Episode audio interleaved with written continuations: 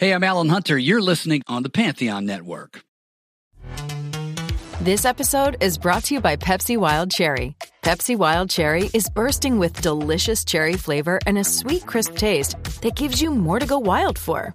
Getting wild may look different these days, but whether it's opting for a solo Friday binge watch or a big night out, everyone can indulge in their wild side with Pepsi Wild Cherry, also available in Zero Sugar. So grab a Pepsi Wild Cherry and get wild.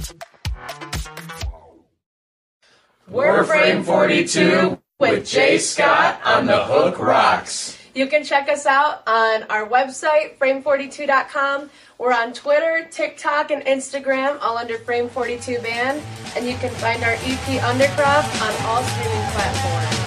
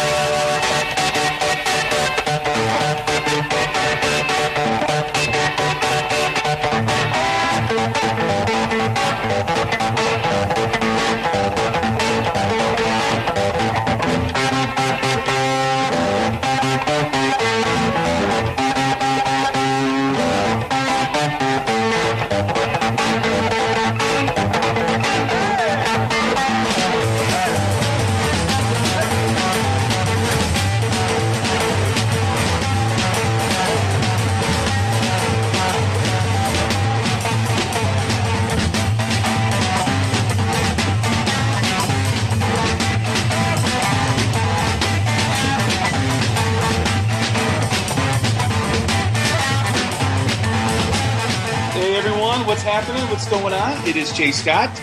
It is the Hook Rocks, the Ultimate Rock for Me podcast. Thanks for tuning in once again. It is our 400th episode. And I can't believe I've done 400 of these. And people have actually listened to me talk about whatever I want to talk about, talk to whomever I want to talk to. It's been a great time. It's been a blast. We've got some awesome guests on the show for you today. We're going to get into that in just a second, but I just want to make mention that we are part of the Pantheon Podcast Network, a great network of music-related podcasts. You can catch all my friends that I mentioned on the beginning of every show or at the beginning of every show, like Martin Popoff, the Rock Historian, Mistress Carrie, Decibel Geek, Tom and Zeus on the Shout Out Loudcast, Mac on the Ugly American Werewolf in London podcast, as well as, who am I forgetting? Did I forget anybody? I don't think so. But if I have, I do apologize. Also check out some of my other friends too as well, like Pod of Thunder and the Itch Rock and Radio Show. So plenty of great music podcasts out there for you to listen to. Always enjoy hearing other podcasts, give their perspective, and you can find Pantheon Podcasts on social media at Pantheon Pods. You can also find The Hook Rocks on all podcast platforms such as Spotify, Apple, Amazon, you name it, we're on it, as well as all of our social media platforms too as well. We're on Instagram. We finally got an Instagram page, although I need a kick in the ass to be a little bit more active on that. But you can find us on Twitter and Facebook as well. Please follow us and follow along as we post on all three of those platforms. We've had some great shows as well recently. We had Todd Damick-Kearns, we had Stephen Piercy, Mark Tremonti, Joe Satriani, as well as many others. We just did a great episode on acoustics in your own home and at concerts with our great friend at Skylab Tapes. Something tells me that you're going to hear from him in just a short second. And don't forget some great new music spotlights. We just featured The Warning. We featured Band Inc.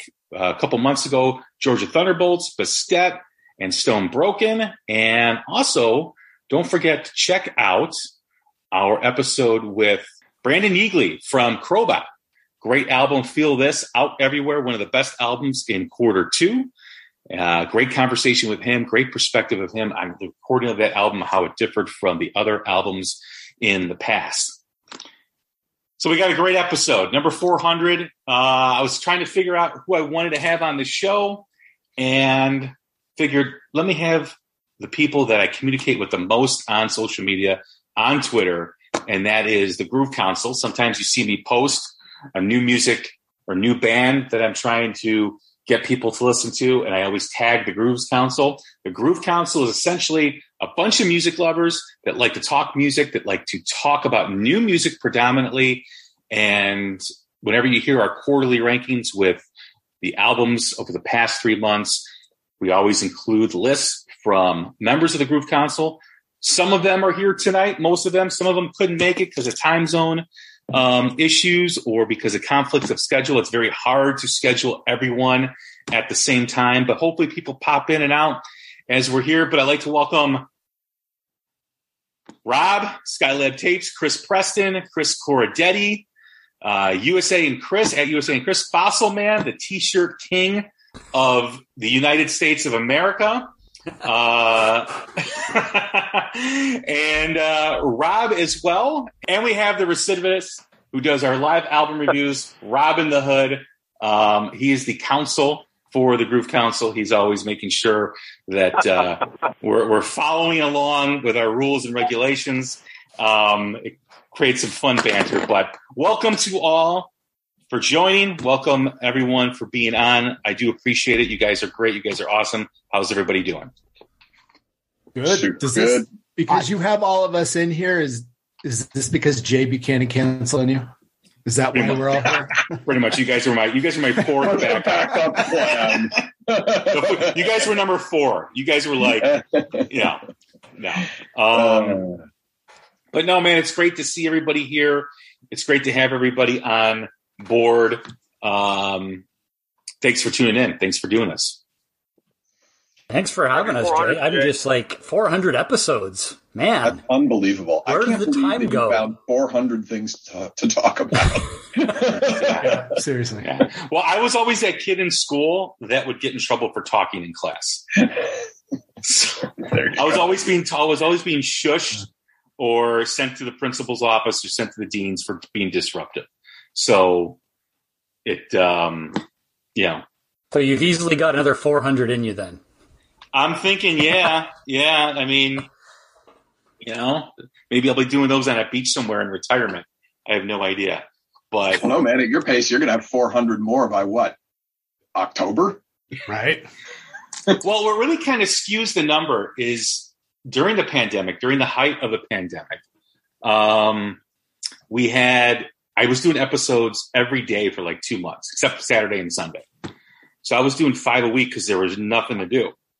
And then I was doing 14 to 16 a month, and then I've got it down to 12, and now I'm slowly going back down to like 11 to 10, and I think I'll cap it at that.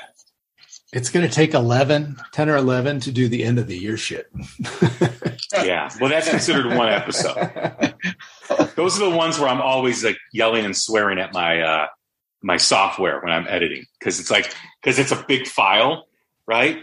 And when you try to clean it up and level everything, there's only certain software programs that will level something that big. So that causes a lot of heartburn and heartache in my household. So that's like when I'm the crabbiest. Like recording episode with Chris is a lot of fun. Editing is absolute misery. Right. Yeah, I can see that. That's why I kind of curtailed the whatchamacallit, the descriptions, because It's like, man, like weren't we just at number 5 like an hour ago? Why did it take so long to get through all these numbers? So, but it's been a blast, and it's been a blast getting to know all of you people and all you guys and everything. And I'm sad that Terry couldn't be on and Kaz couldn't be on. Hopefully Christy and Eagle drops in, but it's a fun group that we have that just chats about music. We joke around with each other. Once in a while, some other subjects will kind of, appear, but they're quickly gone, which is great because no one gets caught up in anything. And it's really all about music. It's a bunch of music lovers just sharing new things, sharing music. I've discovered bands from all of you guys. But then I've also revisited bands that maybe I kind of blew off, 6, 7, 8 years ago and checked them out. So it's it's a ball. It's a blast. It is a nice break during the day to chat with all you guys. It is fun. And yeah, your empire is literally several continents, so it's not possible to get everyone on at the same time. Yeah. Yeah. For those listening, Terry is the podcast queen of Twitter, who does these amazing playlists. Oh my God. Yeah. That are just outstanding. And I think she could follow her at TAT2630, I think is her Twitter handle. And then Kaz from the Heavy Rock Show, East London Radio.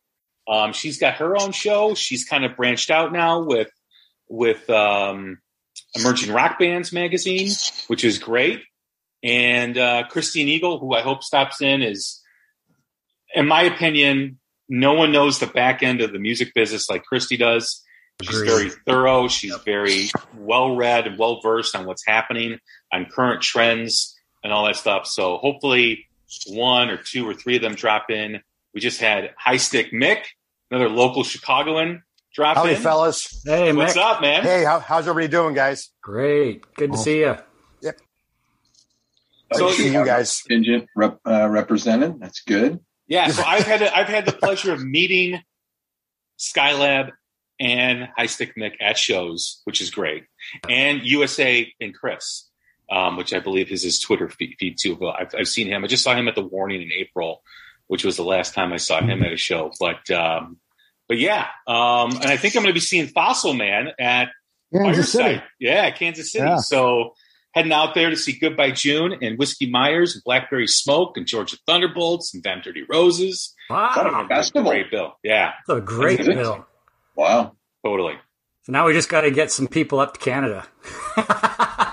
Are we allowed in yet, Chris? You are allowed in. You're officially, everything has dropped. You can come in. We welcome you with open arms. If you can get us a tour of the Trailer Park Boys set, my son will be in there totally. Yeah, they're iconic. They're a little bit far from me, though, so that would be a bit problematic. But, yeah, they're You live in Toronto, yeah? Yeah, Toronto. Yeah, I love Toronto. Beautiful city. Lots of when we finally got back to, well, you guys know from all our banter about music how many shows of mine were canceled over the past few years and how I was the last of all of you to get out to a show. So I've got a slew of them lined up that I'm really excited about. But I got to say a big thank you to Jay for initially inviting me to come on to be a guest on his show, and I've been on a few times since, and I always enjoy and appreciate chatting music. It's one of my passions, and also to all the Groove Council members. I will admit, a couple of years ago, I was one of those guys who was stuck in the not Rock is Dead camp, but pretty close to it, where I had a very narrow kind of road in terms of my taste that I didn't veer off of, but man, things have changed, and I don't think I ever would have discovered some of these bands like the Dorothys and the Warnings, etc. of the world had it not been for some of the folks in the Groove Council and recommendations on albums and listening to the quarterly shows. Like I tell you, I mean, I spend a lot of my days with now, Spotify on listening to the playlists or researching, Crowbot was a good example. Somebody recommended that, and it ended up on, my list this quarter. So that's a good pick. A huge thank you to all you guys for the great discussions we have. And as a result, the discoveries I think we've all made, right? We all have very eclectic. Well, some of us have more eclectic tastes than others, but we all have kind of our lanes that we came from, but we're all kind of branching out in different areas thanks to the influence of others. So it's pretty cool. That's 100% true. I don't think without you guys, I would have, I probably wouldn't have gotten anywhere with like new wave of classic rock and that sort of thing. I mean, I was still listening to a lot of new music, but it was almost exclusively modern progressive rock. Right. No. Right? I wasn't really even aware that there were other rock genres that were still making, and metal. Right, modern progressive rock and modern metal, but there's a ton of great rock that isn't metal or progressive rock that's still being made that I was largely aware of until. I really wish Turbo was here because I gotta his taste is completely different than mine. Completely, which is cool. But I have to say, like, I've had a lot of fun delving into, like, his list. I'm like, I don't know who any of these bands are when he does his quarterly lists. I'm like, no clue.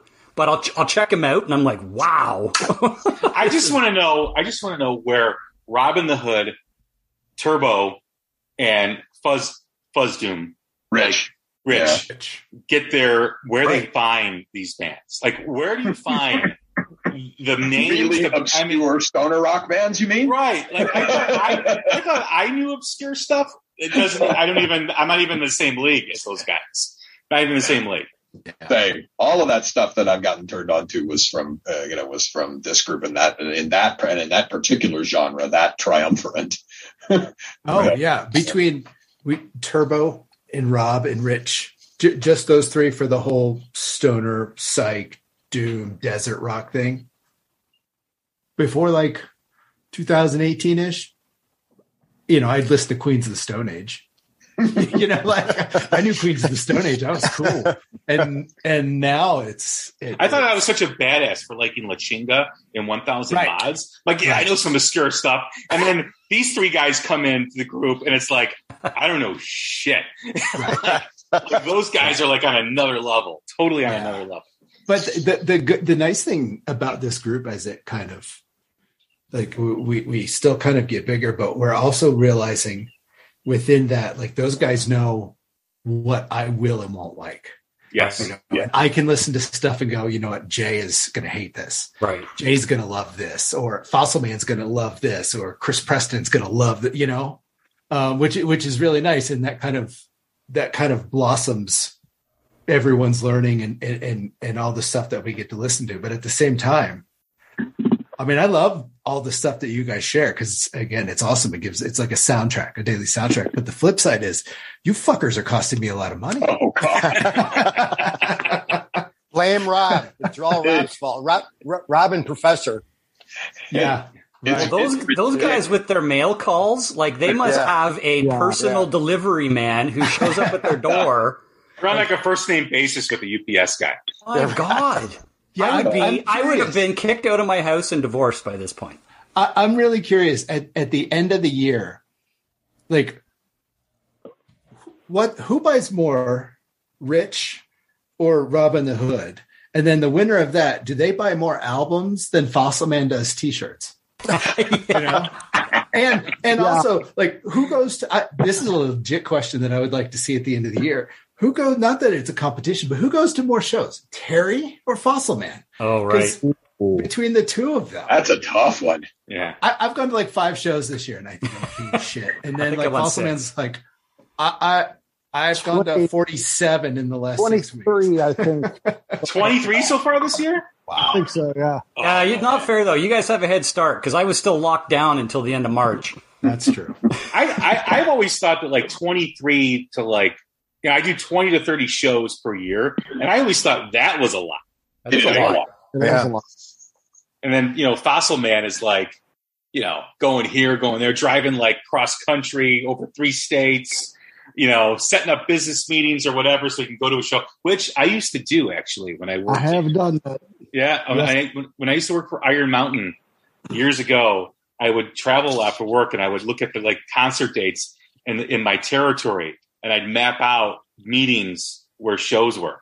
Talk about people costing people money. If you can see that right there over my shoulder. Ah, the t-shirt. Chris in Canada. You know how much that ended up costing me?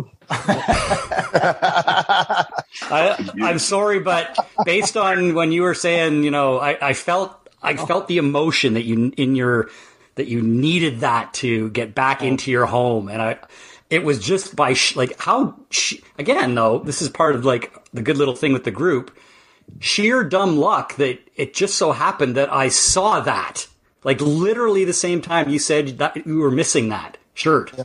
So for everybody who can't see it, it's a Billy Squier shirt. Very cool. Raglan baseball jersey. Billy Squier was my first rock concert in 1983. Saga and Billy Squier. Wow. Same year. Yep. Same year. Yep. 37 years after the show, because of Chris, I got the shirt. That's awesome. So I'm glad I could help. How many shirts like are under your roof, Fossil Man? 219 presently, I think, and some more inbound. Wow. You've got I mean, I've seen some impressive man caves behind you. You have an impressive. That's a man cave. Oh, yeah. It's decked out nice. Got the Abby K drum head there. That's really nice. Yeah. Yeah, she blew us away. She actually gave that to me when they came through Dallas. Just unreal. Nice. And whose guitars are those? Because I know you've got a couple really good ones. A couple of them are Ace Von Johnson's, and one of them is from Warrant, and then one of them's a Martin that my grandfather played. So okay. Oh wow. Ace is a cool guy. Yes, he is. Fantastic dude. Awesome guy. Yeah. I was disappointed because I was at Creatures Fest Memorial Day weekend, and I was, talking with different artists. I was talking with Todd Dan McKerns and Joey Casada and a couple other guys, and I found out he was there, and I didn't see him. I'm like, oh man, I would like to shake his, shaking his hand and talk to him for a few moments because he's been on the show a couple times, and he's a really super nice guy. Yeah, he really is. That Todd Dan McKerns, that was a great interview, Jay. I love listening to him. He's awesome, isn't he? Thanks for the compliment. But he's such a remarkable dude. He really is. I mean, and he's a rock star. For those that haven't seen him live and perform, huge. Wow. Like when he was on stage with Bruce Kulick, and they were doing the whole Revenge album by Kiss, and also some non-makeup songs. He was handling the Paul parts. Unbelievable. Wow. Unbelievable. Yeah, he's fantastic. Great guest. We're planning something special here coming up in the fall. Nice. With a couple other guys too as well, kind of like a roundtable thing. I can't divulge what we're planning, but it'll be pretty cool. Well, that's quite the teaser. Yes. Yeah. Yes. So, Chris, you mentioned something. Chris Preston mentioned that I think we were all in the same boat at one time where we were kind of, mailing it in on our fandom with rock music, and kind of got used to the old bands and used to the classic bands that we all know and love. And then there was like a spark of like new music, and being part of this group just keeps furthering that spark, or keeping the spark lit, I should say, because, someone says something, about a new band, or someone ranks an album for, in the quarterly rankings at the end of the year. You listen to it, you check it out, like, oh, this band's good. And you just, it's kind of the equivalent to when we were in grade school, and we would sit in the cafeteria at the table, and we would all hand each other tapes with our friends. Like, hey, check out this out. I just got this tape. I made you a tape of the new Megadeth album. I made you a tape of the new whatever album. And it's almost like that atmosphere. It's virtual. It's online. But it's like we're at the cafeteria when we're in junior high, and we're passing music along like we used to when we were kids. Yes. Yeah. Absolutely. Yeah, for sure. Yeah, that's a really good analogy because, we're probably many of us are dating ourselves and aging ourselves by saying this, but, that's exactly how I discovered, some bands like I'm thinking back to like mid-high school for me, like grade 10 or so. I was not in any type of let's say metal fandom, but that's how I was introduced to bands like Judas Priest and Iron Maiden, because where I lived in Northern Ontario, we didn't have a radio station that played it. Much Music up here had just started in late 1984, so the videos were just coming out. But how I discovered a lot of those bands back then was similar. A friend would be like, oh my God, I got Turbo, the new Judas Priest album. You got to hear this. Hand me a tape, and boom. I was like, wow, this is fantastic. What else you got? Hey, hey, look, Youth Rocks. The Youth Rocks is here. In the house. What's up, guys? Hey, man. Oh, what shirt you got on Spartan there? The Diamond Head. I can't hear what any of y'all are saying. Yeah. The headphones. I can't. Hey, dude, how was your gig? I got to go. They're asking how your gig was. Busy. Oh, it's great. I gotta go. I'm late. It's some of his friends are picking him up on the driveway, so he just wanted to stop in. But his gig was great. I'll post Highway Star in just a second. Nice. Oh, that's cool. Yeah. Yeah, but Chris, it was the same for me. I mean, the one of my favorite bands of all time, King Crimson. I mean, they've never been played on the radio, literally ever. No, right? And I discovered them because in I think 9th grade, a buddy of mine was like, "Hey, you got to come over and listen to this record." And I'm like, okay, because that's what we did. You know, I mean, that's how it worked. And, you know, one listen and that was it. I was completely hooked. And that's the kind of thing that now has to happen in a very different way. And fortunately, we're kind of all doing that for each other in the modern way. Well, when you think about it, we're all roughly around the same age, give or take a little bit. I think Robin the Hood, he's the actual senior citizen of the group. I think he's so old. Wait a minute.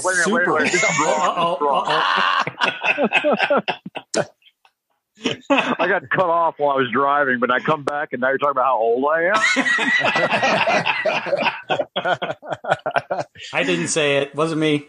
Well, actually, you know, Turbo is the same age as I am, but I think he's a few months ahead of me. So if he was on here, I think it'd be him. Okay. I think Skyrob is older than I am. I think so too. I'm going to be 56 in a couple months. I think I'm the old guy. Mm. Yeah. So there. There you go. All right. Well, sensitive subject for Robin the Hood, right? It's like everyone is kind of wincing right now. They're like, "Ooh, don't call on me." But what I think is, you know, what's remarkable about sharing music these days is because, you know, we grew up in a time where that's what we did. We would ride our bikes around. We would share music. We would listen, you know, to music at the park. Somebody had a boombox wherever we were, and we were constantly listening to music. We didn't have the video games to pull us away. We didn't have travel sports that pull us away like they do with kids now. There's so many distractions for kids these days that, you know, it was fine to just sit at the park or sit on a patio at your friend's house, have a boombox, and just listen to music for hours. You know, that's what we did. And then if you had an older brother, because really the way you discovered music prior to MTV was your older brother, if you had one, or older sister, and your friends, you know, who had older brothers and older sisters that were doing it. That's how you discovered music. And then you went and got the Memorex tapes or the whatever blank tapes at the you know, the whatever was you know, JCPenney or whatever, you know, in the digital section, as they called it, the audio section, as they called it. And you just, you know, you got a couple, if you had a paper route or if you cut grass on the weekends, you made money, and that money went directly to a record store, right? And you only bought one back in the day. You didn't buy, well, at least I did. Because the allowance would only allow one. Yeah. Yeah. Or if you were smart, you did the Columbia House thing. Right? Oh, God, yes. Right. And I think we all owe money to Columbia. So I think everyone here owes lawyers money. In the group. You didn't hear anything. Yeah. What was your neighborhood record store, Jay? Wow. We had two. We had Big Apple Records, which was about a 10 to 15 minute bike ride. And then we had Sound Warehouse. Was another one that was like a chain back in the day. I don't know if you guys remember that Sound Warehouse, but those were the two. And then once we got our driver's license, there was a Hip Cat Records in Wheeling, Illinois. That the guy was a big Pink Floyd and Zeppelin bootleg collector, and that's who. Well, my cousin got me into Zeppelin bootlegs, but that was my source, and I was allowed back in the back room because back in the day they would raid places like that. They had the bootlegs. You had to be really careful. So, and you always knew the cool record stores had the incense smell going on. Like, that was like a standard, like you were in a good place when you walked in to that type of record store. That's the difference in where you grew up. Hood Rob, you'll appreciate that for me growing up, it required a 45-minute drive to Chattanooga and Northgate Mall to go to Peaches. Wow. Mm. Wow. Oh, wow. Okay. Yeah. Yeah. My family is originally from the Chattanooga area, and my grandmother worked at Northgate for quite some time, so I know exactly where he's talking about. Yeah. So did you guys have at your local – because everybody, as we're talking about, you had a local record store or two. Did you guys have at your local record store that one guy who was like the known go-to for like new music? I had a guy at Records on Wheels, was one of the ones in my neck of the woods when I was a kid, and Barry Green was his name, and he had the long hair – kind of a really soft-spoken stoner guy, but man, he knew his stuff, and the stuff he used to recommend to me, unbelievable. And he was known. You want to find a new band? Go see Barry at Records on Wheels. That's cool. However, every one of those guys, because every record store had one, you would go to him, like you said, he was the go-to guy to ask about new music. But if you asked that person if they had an album in the store that he didn't like, right, he would like look down upon you. That's a good point. Like you were a total douchebag. Right. We got Faster Pussycat. It's over there. Yeah. Stop talking to me. Go away. Yeah. The new Kiss album's in. It's not that good. Like any of their stuff is good. You know, he would just give you like this disapproval. You know, but then like if you came in like, hey, you got the new Rush album? Of course we've got the new Rush album. Let me walk you over to it and get it for you. You know, it was in the early 90s when I was, you know, when all my bands were going away, because grunge and alternative had come in. This guy was great for me because I found stuff like Matthew Sweet. I love Matthew Sweet. Right? Like guys like that, Liz Phair, stuff like that I discovered through Barry at Records on Wheels. And it was just, you know, nice to be able to kind of find something new that I ended up really liking and enjoying. And again, I probably never would have looked at that stuff on the rack in the alternative section because I'm like, screw alternative, you're killing my mind. Which is basically new wave, right? It's basically new wave. They just found a new way to market it. That's a great question for all you guys. When the grunge movement hit and all that music that we grew up with was now not cool to listen to, what did all you guys do? How did you guys maneuver through that? Did you accept the bands that were coming out, like the Alice in Chains, Soundgarden, which were the two I did?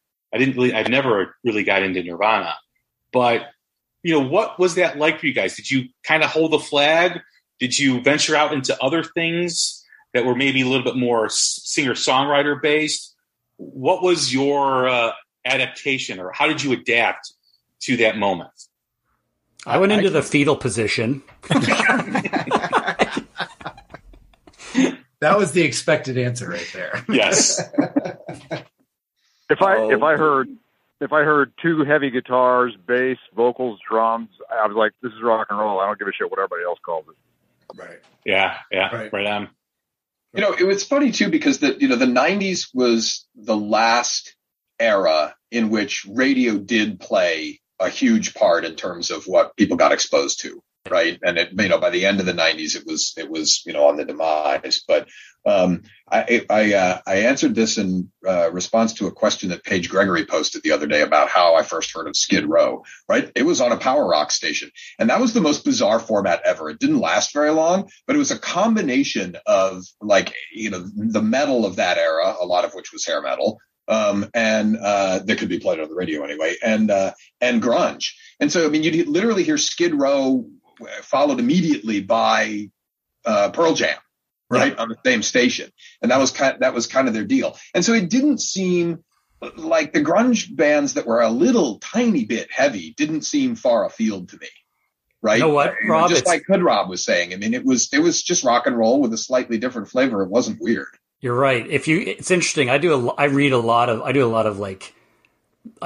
a chart junkie, so I'm constantly looking at Billboard and all that. If you look at the Billboard rock charts in the like 90 to 95 era, it is a very interesting mix of those two genres, which, like you said, some of it wasn't too far, like Stone Temple Pilots was coming in there. Right. You know, you've got that stuff happening. But if you look at like the modern rock and the mainstream rock charts, there's a little bit of everything sprinkled in those, you know, from Warrant to Def Leppard to Stone Temple Pilots, Alice in Chains, with very little difference between, you know, the sound overall. So it's interesting. That's true, because you still had your Van Halen. You still had AC/DC, had a big one in the early 90s. Metallica was starting. Bon Jovi. Go mainstream. I don't know who they are. I'm completely not familiar with that. They were still pretty big in the mid-90s, though. Yeah. Do you guys remember Radio 1990? It was on USA Network, kind of like at the beginning of cable. Then we never had it in good old Canada. So Kathleen Quinlan was the host.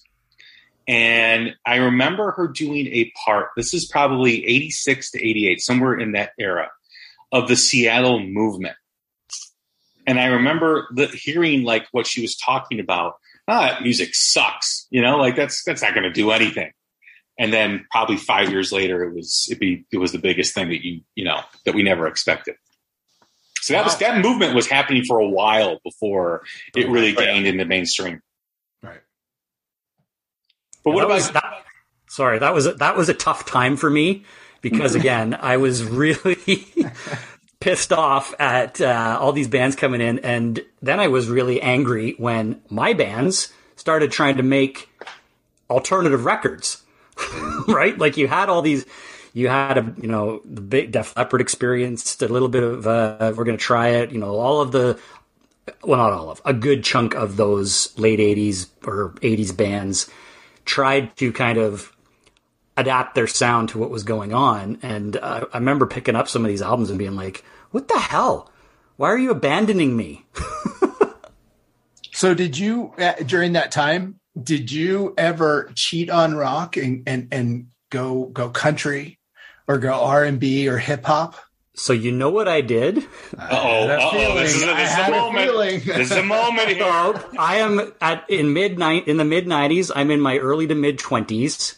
I'm clubbing, right? So I actually had a clubbing phase with the mid 90s dance scene going on. Did you have Cavaricci's, Chris? And I will admit I did veer off a bit into country because I did Shania Twain. Yeah, exactly. I actually saw Shania Twain in concert. Yeah. Faith Hill. I saw her. Yeah. Yeah. Yeah. But that was the extent of it. But that honestly, I figured if you were going to go like the Garth Brooks, Shania Twain, and I did see country route. I did see Garth as well, and I will admit he puts on one hell of a rock show. That's what they know say. What I mean. Yeah. Yeah.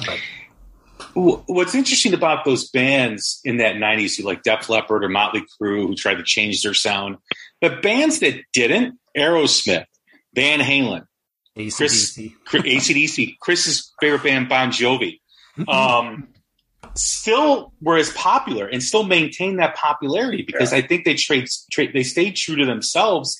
They didn't try to follow anything. I think the bands that kind of tried to follow something were the bands that really suffered because I think fans sniffed out that lack of authenticity. Yeah. I think that's probably true. I mean, look how big Razor's Edge was for AC/DC in that exact time period. Who would have thought that a song from that album in the 90s would ultimately probably be the band's biggest legacy from a musical perspective? That, people are going to know Thunderstruck, who've long forgotten who recorded it. Yeah. Yeah. You know? True. I gotta switch topics real quick just for 1 second. I just gotta put on my Canucks hat to counter that garbage shirt that someone is wearing. Here it comes. Here it comes. Hey, I'm gonna see you on Saturday, pal. That's true. Oh, hold on. Yeah. You don't want to go home in pieces, do you? I'm not gonna wear my Canucks shirt on Saturday. Okay. Yeah, I don't know if you should not wear that in the city. You should not wear that in the city. Yeah. Probably not a good idea. No. I remember when Chris first told me he was a Canuck fan. I'm like, how do you become a Canuck fan? Yeah. Very curious. Yeah. I got into hockey late, and I started following the Capitals. I still really like the Capitals, but when I was living in Boston, I just hated everything about the city. I mean, the people, the fans. Chris, tell us how you really feel. Everything. Yeah. And Bruins fans were obnoxious. The least offensive at the time because they hadn't yet started to get as successful as they've been. But when I started watching hockey and everything, I was like, I have to find a team that's so far away from the Bruins. And I was, you look at a map and you're like, okay, Vancouver, I am a Canucks fan.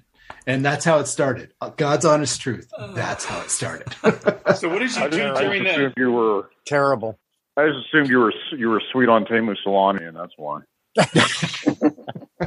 Well, when they played each other in the Stanley Cup, that'd be pretty rough. That'd be very painful. Yeah, it was awful because everyone in my office is from Boston, and you had to deal with that. It was hard. Yeah. That was part of phase two of Chris drinking and eating a lot, Phase two. What was phase one? Phase one, college. post college. Uh-huh. What phase are you on now? Oh. So Bon Jovi. Oh, poor John Bon Jovi. Oh boy. Eesh. Not John Bon Advil. Yeah, not sounding so good these days. Yeah, I don't know how much longer he's going to be doing it. I mean, it's a lot of those guys didn't know how to sing back then. You know, they were just that's the real problem. Yeah, right? Couldn't really sing then. Well, they could sing, but they didn't know how to sing, like to conserve their voice. I mean, that's one of the reasons why Plant blew out his voice. It's Paul Stanley's having an issue. Bon Jovi had a great voice back in the day. He could really belt it out. But again, you know, like preserving your voice and how to use proper air techniques and all that stuff. None of those guys were doing that. None of them. Steven Tyler's like the only one that's still, and he was, I mean. Hagar sounds good. And Ian Astbury sounds good based on what I saw Saturday night. Glenn Hughes. That's I even said to my son, I go, you know, Luke Spiller from the Struts. Oh. A lot of people compare him to Freddie Mercury, but I would say Freddie Mercury and Ian Astbury. Totally. Yeah. So I saw the Struts in 2018. That's probably the band that really started my, hey, there's other new bands out here that are good. And he to me is rock star. He is like a perfect mix of those guys. Throwing a little Mick Jagger and throwing a little Steven Tyler. He is all those guys in one whirlwind, and they are one of the best shows that I have seen. I'm hoping they're going to put out something new. They seem to be really slow to put out new material, but they are. They're probably were my gateway into like, hey, rock is not dead. There are other bands out there that are making good music. Yeah, yeah. It's funny. Like we were talking earlier today, or I was talking earlier today about Shinedown. But it's funny. I can kind of like trace back. I can tell in the 2000s I was getting really kind of bored with music, and by about 2005, 2006, 2007 when I had run through the 7,000 songs on my iPod for like the 89th time, you start like branching out. And, I was really into Alter Bridge still. I love them. And I was into Shinedown, but it was funny. Like I can kind of like look back and see bands, like Wolf Mother. Yep. And then 3 or 4 years later, it was like, oh, I found Crowbot. Cool. And then, you find like little bands here and there. And then it was like, okay, well, who's Turbo Wolf? And then it was like, oh, who's this Greta Van Fleet? And who's this? And then who's this? And now it's 2022. And I feel like, some of this stuff, like the Jerry Cantrell album that came out last fall. I'm like, that seems like so long ago. There's so much new music coming out. It just, it's like, it's a snowball. Like that kinetic energy just started.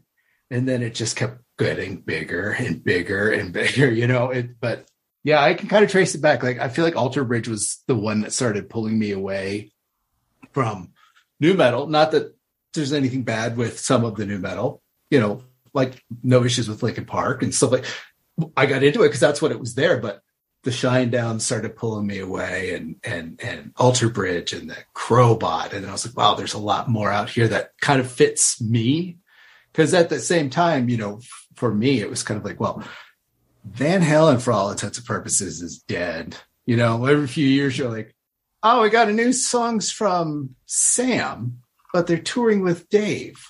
Well, what the hell is going on? So that I couldn't rely on that. And that was like in a weird time for Metallica. So it was kind of good. But yeah, new rock, this whole new wave to me. And then, I try to get into some of the prog stuff from the Professor, and jumping into a lot of the stuff with Rich and Rob. But yeah, it's an interesting journey when you look back and then you realize, holy shit, I'm talking about Shinedown or Alter Bridge like they're a new band and they've been around for almost 20 years. I'm old. Well, And that is so true. I mean, there are still bands that I love that, in some ways in my mind are new bands like Porcupine Tree and Opeth and Mastodon. I mean, these bands have been around a while.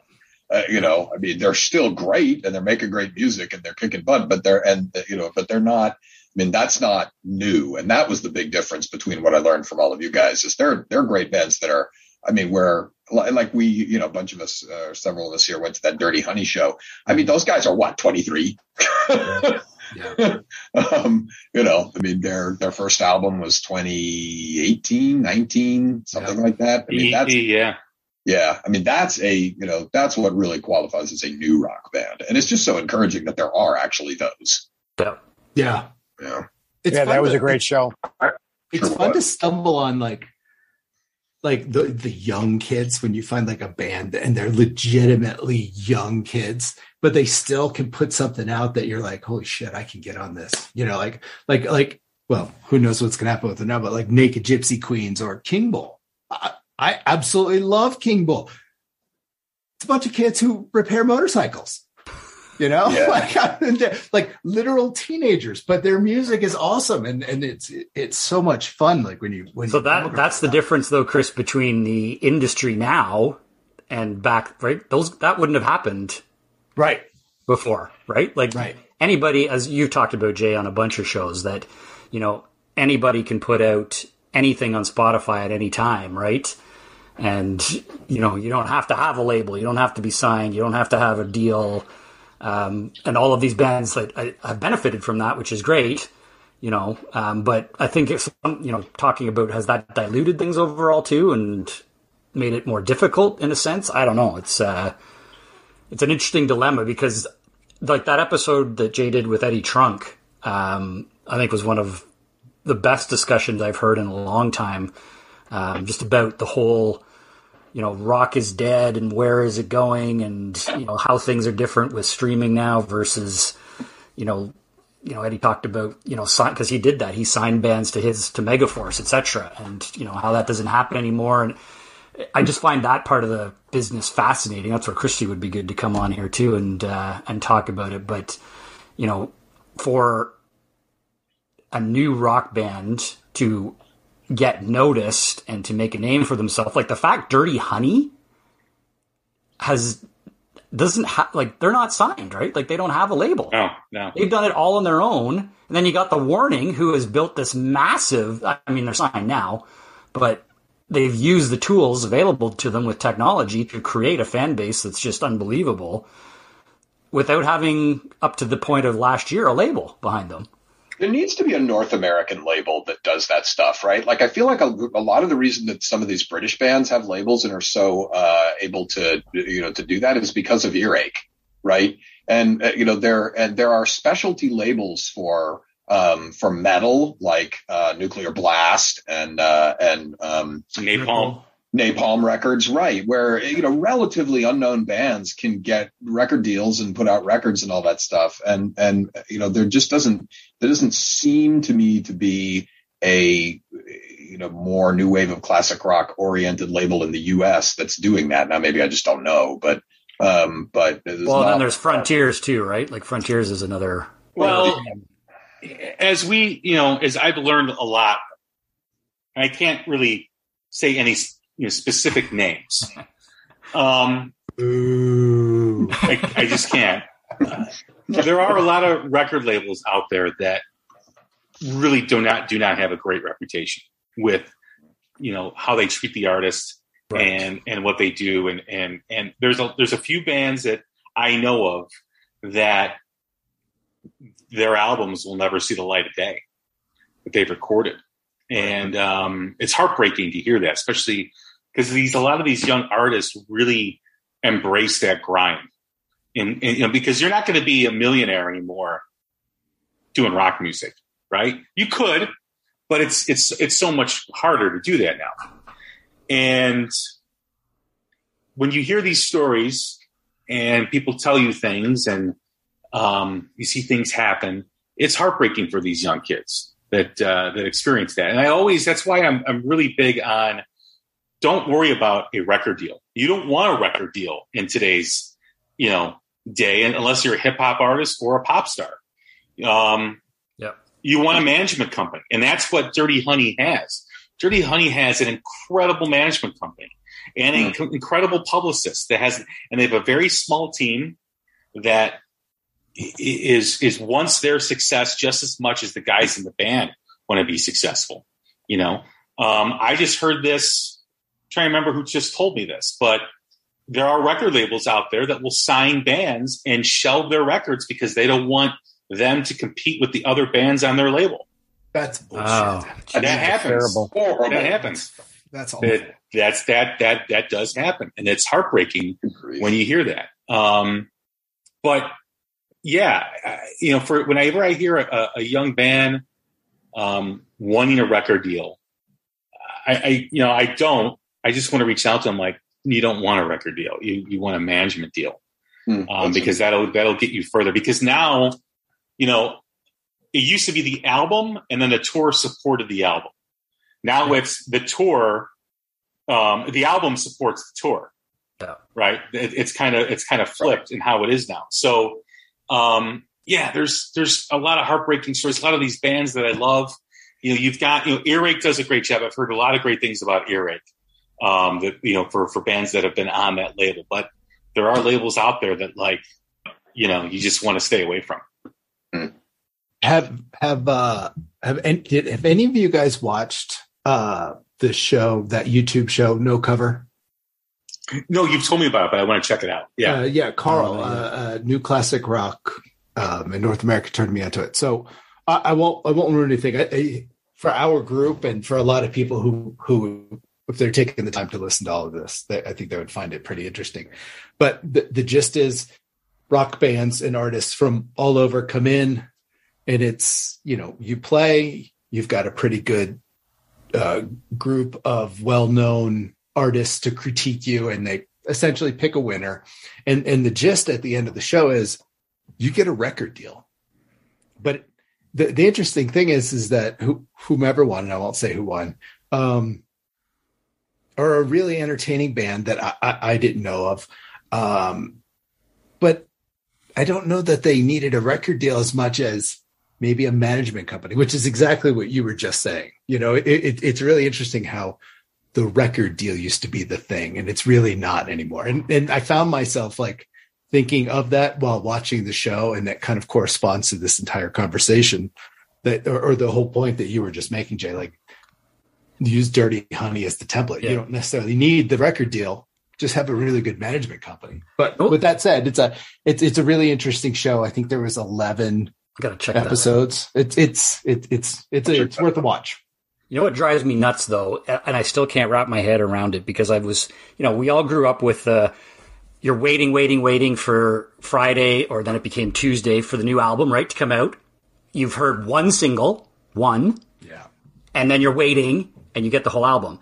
Now, the singles, like the amount of singles that come out, like a good example I was listening to, and I don't think the album's out, I was listening to Them Dirty Roses the other day, and they've released a whole pile of stuff, almost an album, I think, but not the actual album yet. It's all these single after single, and, you know, you get hit with, even Def Leppard did it with Diamond Star Halos. They released the first single, 3 weeks later, the second single, 3 weeks later, the third single. I'm like, give me the album!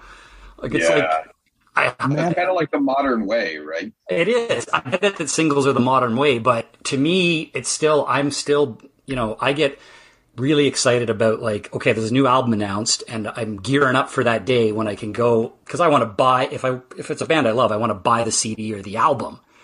And then they do this where it's just it's a single on Friday, and then 3 weeks later it's another single. I'm like, again, it's just getting used to the new way of consuming, right? I guess that I think this whole group, so everyone on right now, and the Turbos and the Riches and the Terrys and the Kaz, is like we're all like fossils. Hey, fossil man, we're all fossils in a sense where we're album connoisseurs, right? We're album consumers. Like we listen from song one to the end, and we say this is great or that was okay, or whatever. But we all enjoy the album. Whereas today's society is kick the single, sell the single, and who cares about the rest?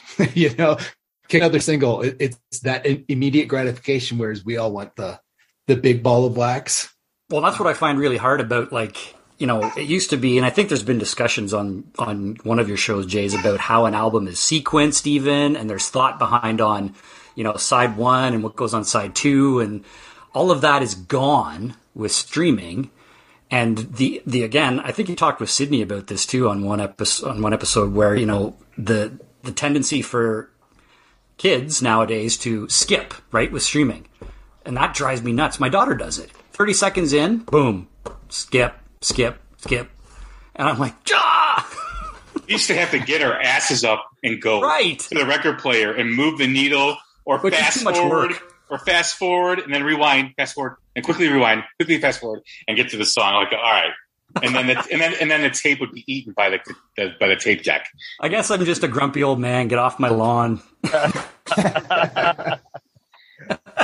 I will say the one positive thing about now the tour is, it's all about the tour, is the frequency that bands come to different areas and are constantly touring. You know, it used to be where bands would take a 3-year break and they wouldn't tour. They wouldn't release an album 2-3 years. I mean, I think of Scorpions after Love at First Sting into Savage Amusement. I think it was like a 4-year period where they didn't do anything. But now, so now the turnaround is, you know, 18 months or less for in most cases. So, I mean, I remember one year I saw Blackberry Smoke 4 times in the Chicago area. That's awesome. That's awesome.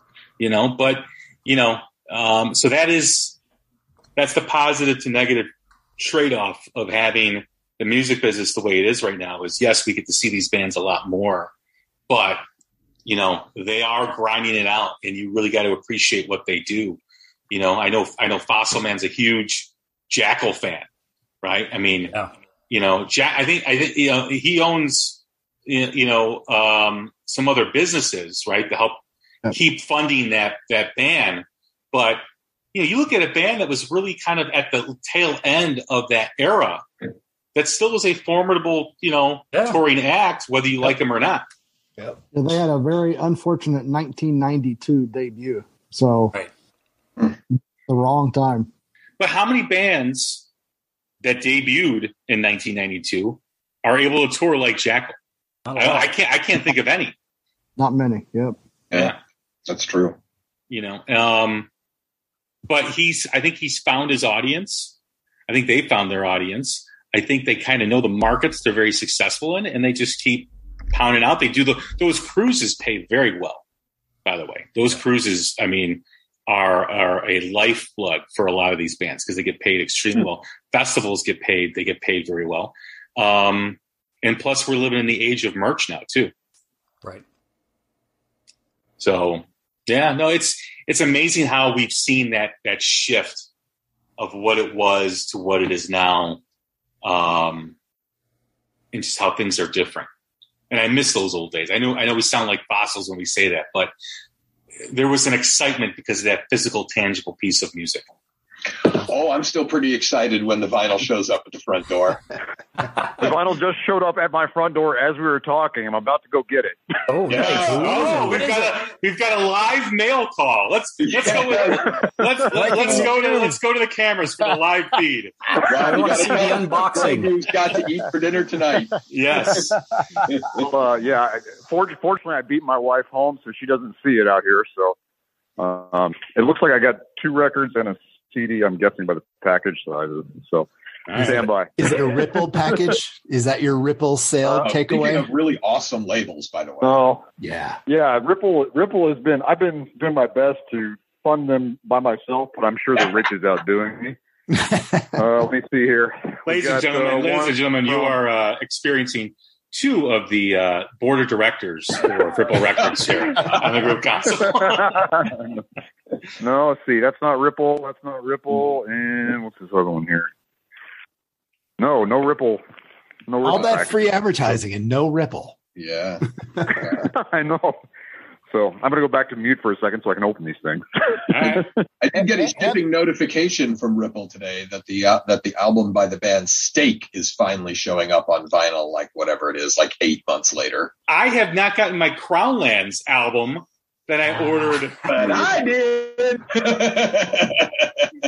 I did too. When is this mess of vinyl shortages going to end? Because I meant to ask them when I met them. I meant to ask the warning, where's your physical copies? And they said on your episode last week, Jay, that all that stuff is in the works for vinyl. I'm assuming vinyl and CDs, but they didn't have an answer in terms of when it was actually going to come to fruition. Like, so what at their merch staple, was it just t-shirts? There was. So they had. So I was actually a bit disappointed. They had very little merch at the two shows I was at. What show was this? The Warning. Yeah. Warning. I mean, you could make CDs easy. I mean, you guys saw my son has them, right? I mean, yeah, but there must be some issue. Like, I don't know, Jay, if you got any insight from them on the, because they mentioned that the physical stuff was coming, but there's the delay in the vinyl, and they were, when they were at Summerfest, they had a pretty good sized merch table. So okay. I think, I don't know what happened in your case, but I know they were on a customs tour. It could be customs, but I also know too that the longer the tour goes on, if they start selling more than they anticipate, they've got those triggers that reorder at this amount, and if because of the supply chain issues and because everything is delayed, that might have factored into why they didn't. I will say I was very pleasantly surprised at the one show, especially. The outdoor festival, which had bands from like Skid Row to Honeymoon Suite to Saint Asonia to The Warning. I was really surprised and pleasantly impressed on how many Warning shirts I saw in the crowd. It was really interesting, especially. So you just got to the merch table late. That's all. Maybe we did. Maybe we did. But I was able to get my daughter one, so she was happy. Yeah, it's just interesting because the merch thing. They're on tour with 3 Days Grace in November, and I'm going to go see them again. I'm not a 3 Days Grace fan per se, but arenas, like we're talking probably like not the big arenas here in Canada, but the 5,000 to 10,000 seaters, which I'm assuming they're going to be bringing a lot more merch than they had for these smaller club dates. I don't know, maybe, but that band is exploding right now. I look at them like Greta was when they released that EP and they had that first single, Highway Tune. Right. I don't know if The Warning has that song per se, like Highway Tune was, but I think just their word of mouth, their fandom, their dedicated fan base. And at the end of the day, the music's got to be good. Right. To me, they have much more mass appeal than Greta Van Fleet. Absolutely, they do. The warning, and the one thing I'll say about them is they write, and I told them this when I met them, I'm like, you guys write anthems, period, period. Like, you have that special talent that you write anthems. Every song on that album could be a single, and every song could be, like, it's unbelievable, the people singing along to their songs, like, literally every single one of them at the show. They're like the modern day Metallica. They really are in terms of the way the fan base was. I mean, you guys remember when Metallica was first starting out, that rabid, dedicated underground fan base that they had that really propelled them with Injustice for All and the Black Album. I mean, if it wasn't for that swell of that underground sensation that they were, that never would have happened. And I feel that with the fan base that The Warning has, that's very dedicated. It's swelling. It keeps growing and growing. And there's going to be that album. This debut album they have is great, but as they keep going further along, they're going to have that album where it all just comes rushing up at once, and boom, they're the biggest thing since Blueberry Pancakes. Yeah, agreed. I mean, they're just blueberry. I just had blueberries this morning, okay. So I just went with what I know. Good pancakes. I love blueberry. It's very good for you. It's it gets rid of it's anti-inflammatory. So I went with. It's good for nausea. I think blueberries are good for nausea. There you go. Yeah. That's what my wife told me. Well, next time I'm in the car and someone's playing pop music, I'll eat some blueberries and I'll see if the nausea goes away. There you go.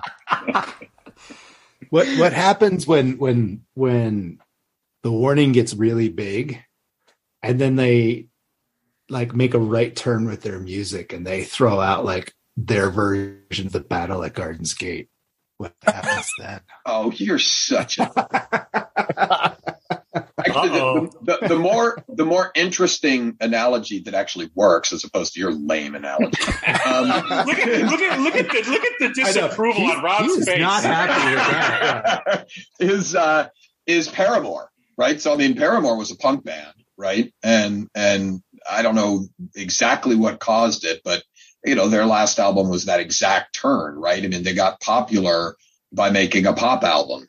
And it's awful in my opinion. I do think they alienated a lot of their fan base. Did they more than make up for it by their, newer fans? Don't know, obviously. But they will face that pressure, right? I mean, eventually they will face that pressure to be less heavy. You're right. Because it'll be interesting, it'll be interesting because, now that Lada has money behind them, mm-hmm. That's a good point because, they are very independent still. And I think part of the reason they negotiated for so long was to maintain control. But when you've got a big label, they're well-funded now. At some point, does that come into play with, like you said, Rob? Yep. I don't know. I hopefully they won't stray too far, but... Well, you also have to remember, too, that I think the oldest member is 21, 22 maybe. She's 22, yeah. Yeah, so they're going to keep evolving, right? Because when you're young like that, you're going to keep evolving. So it may not so much be the pressure, but it may just be their natural evolution of how they evolve. Right. So that's going to be interesting how that balance takes place and how we witness that balance. But their fans are just so – and their fans are going to grow with them, right? Because the heavy presence online are a lot younger. So as they grow older, like there's bands out there. Like when you think of Van Halen, you think of Metallica, think of Bon Jovi, Chris's favorite band, and others. They grew with their audiences. Their audience came out of the teenager era, came into the early 20s, into parenthood and whatever. Those bands continued to sound more mature as their audience grew up, right? So they stay connected with that audience, whether you like them or not. That's what they did. And when you see a young band like Greta or The Warning and some of the others, that's really how you hope they evolve. Is they evolve with their young audience. They're evolving. They're writing more mature stuff. They're sounding more mature. And before you know it, their audience has grown up with them as they've grown up. And that's the perfect mesh to have with a band, with an artist. Yeah. The question is, can they pull it off? And I mean, can a given band pull it off by still writing compelling music? Yeah. Right. I mean, that, sometimes it works, sometimes it doesn't. The problem is there are lots of instances where, a move to a sound that I think at least people want to think is going to be more generally accepted doesn't come with a transition to great songwriting in that genre. Well, when you think too that they're only a three-piece, and I mentioned to this during the interview, I saw Rush a bunch of times during the day, and it always sounded like there was six people up there. Easily. Winery Dogs is the same way. Like when you hear Winery Dogs, it's like there's only three people up there. How can that be, right? I see the same thing with The Warning. Like you're listening 100%. To them, and you're like, there's only three people up there, and they're young, too. So even in their music, you hear a lot of that influence of Rush with their arrangements, with the way they present the music. You also hear a lot of, your Metallica style, your heavy metal. And you fuse that into where they're from, Mexico, with a lot of Latin music. It's a very interesting dynamic within the band and very interesting influence. So Greta and The Warning, and obviously there's the Dirty Honeys and there's the Mammoths and there's other bands out there, the Struts, that are kind of just right underneath the surface of popularity. But those two, Greta, I think, is already going to be able to play arenas, basketball arenas and stuff like that. But I think The Warning is right behind him. I think within the next 2 years, you'll see him play in arenas. I hope so. Yeah. When the last time Greta came through, like the greater Chicago area, where did they pley? Yeah, they played at Northerly Line Pavilions, like 30,000 people. I mean, it's outdoor in summer. Wow. But, and then the year before that, I saw him in 20 2018 at the Aragon. Yeah, I saw him at the Aragon too. They played three nights at the Aragon. Right, and the Aragon's. I mean, it's indoor, but it's not directly comparable. But it's like 5,000, right? Mm-hmm. I mean, it's certainly not 30. That Crown Lands Greta Van Fleet pairing for the fall is something that I think will be fun. Maybe I'll get my album by then. Yeah, I wouldn't count on it. I have only one now that dates back to January. Vinyl that I ordered that dates back to January. One that wasn't like a GoFundMe, right? I mean, I've done some GoFundMe for independent bands that are trying to press vinyl, right? So I don't really count those. But the vinyl version of Plush's debut album is now has that dubious distinction of being longest outstanding vinyl order that I have. What about you, Rob? Other Rob, Hood Rob. Hood Rob. Yeah, do you have anything that's really late? Yeah, Crown Lands. Whoops. I feel like it's been like, what, 8-9 months since I ordered that thing? I think was probably August or September, right? Of last year. Yeah, that sounds Holy smokes. Yeah. Yeah. So what did you get, Rob? The most, my mail call today? Yeah. I got only one of them is something new. I got two. The two records were from old stuff that I was filling in gaps in my vinyl catalog. I did get one new album on CD though that is brand new. It came out in June. And it's Locust Point, and the album is Michigan Drag. I think Chris, I mentioned this to you, Rich, and Turbo. It's pretty heavy, and the vocals to me have like a really strong Paul Stanley element to them. So if that's your thing, you may want to check them out. I also got a T-shirt. I don't know if Fossil Man's still on here or not, but I got a Zed T-shirt, which really makes me happy. It's from the Doomfest in Maryland that I didn't get to go to, but I was really like daydreaming about it, so I bought one of their T-shirts. That's cool. So when you're talking like a Paul Stanley element, are you like in between songs? There's like what'd you think of that song? I got a new one for you. Yeah. Well, there's an audience participation portion. I look in the liner notes and it says right here, scream out, does anybody like to taste of alcohol? And then you're supposed to yell back. No, his vocal delivery just reminds me of Paul Stanley quite a bit. Okay. All right. And they were called what again? Locust Point. They're from Michigan. Okay. I'm sorry. Question for you, if I may. So I order a lot of shirts, right, through the mail, and sometimes they show up, and I'm like, oh, wow, yeah, I totally forgot that I ordered that. And I know a lot of you guys order a lot more albums than I do shirts.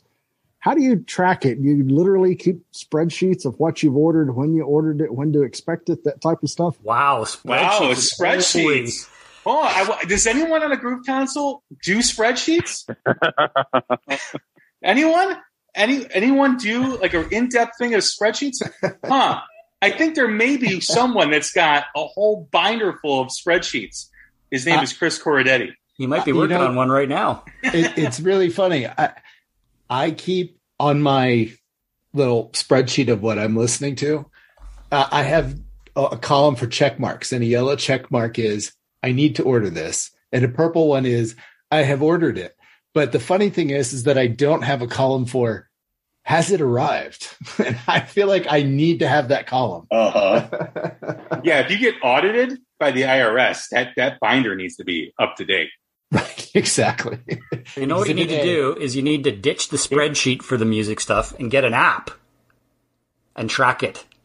I use CLZ Music to track everything in the collection. You scan it, or you type in the catalog number. Boom! Technology.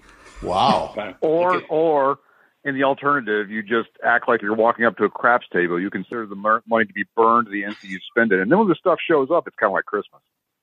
Good point. Right.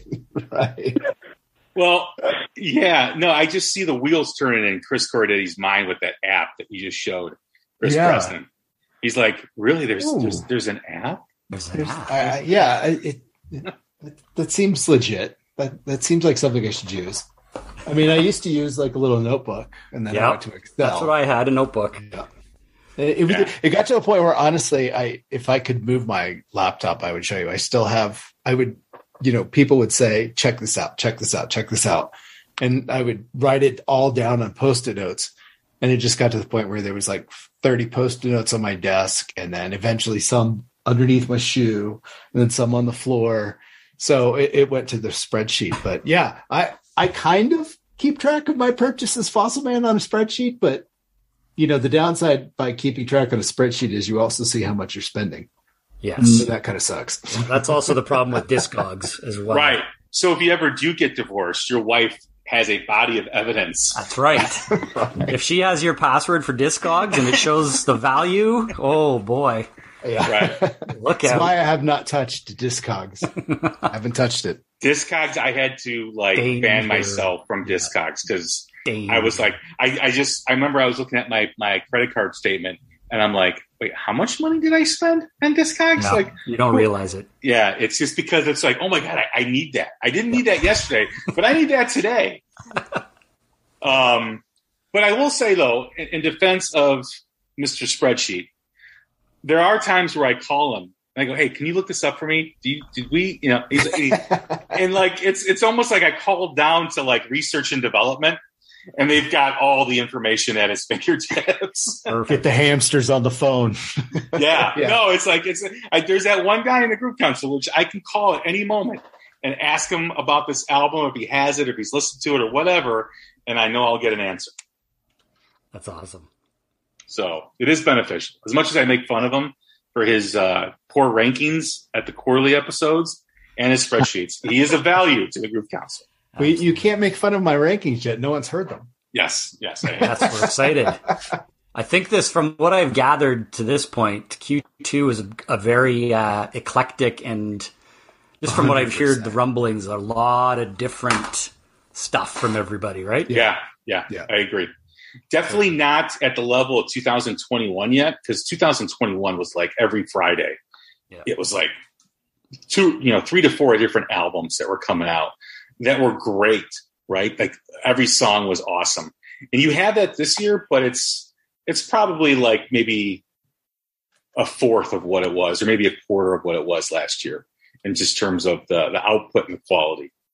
Right. I think there's a bunch of stuff on tap for the end, Q4 from a bunch of artists. So it'll be interesting to see how the year finishes up. But end of Q3 and the beginning of Q4 is going to be a big. Right. Yeah.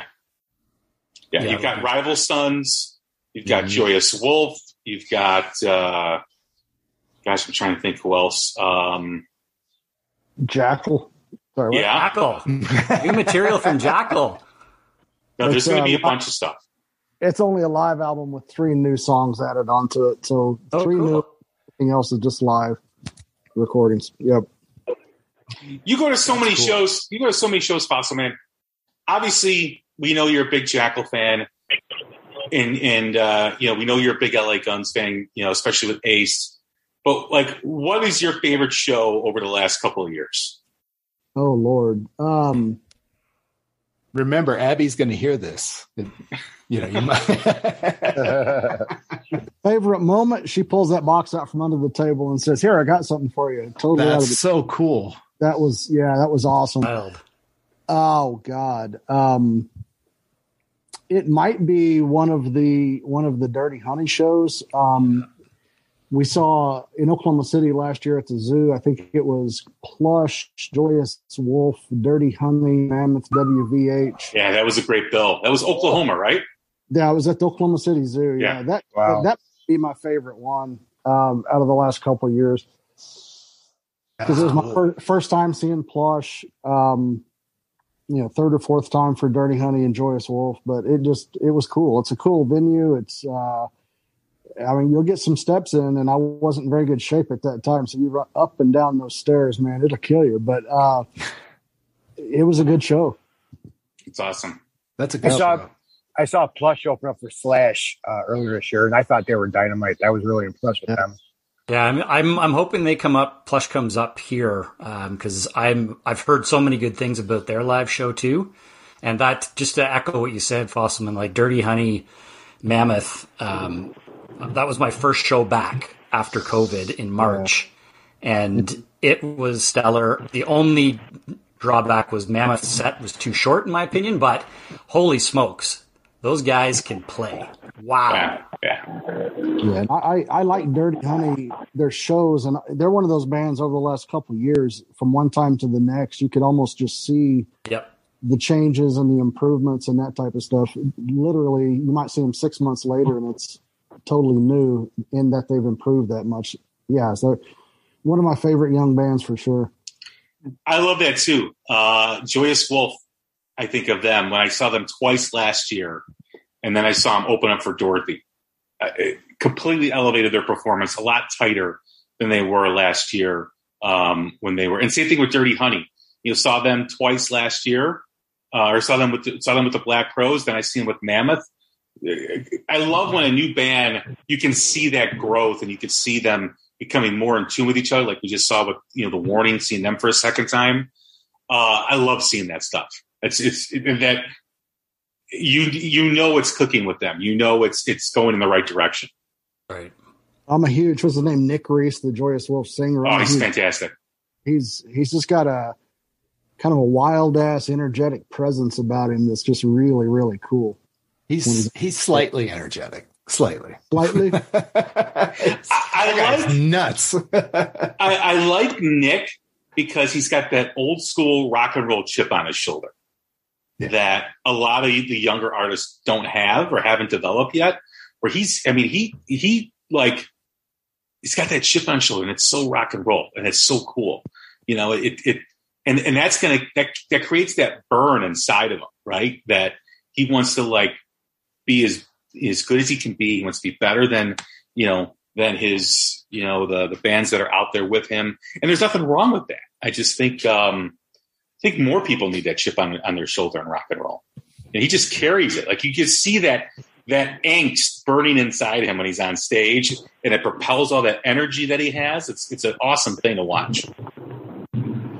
So Fossil Man, who are you seeing next?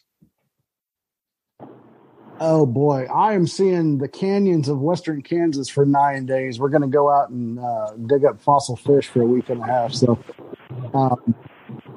after that, I don't know. I'd have to look at the calendar. I know I see Jackal on late July. I think it's the 30th.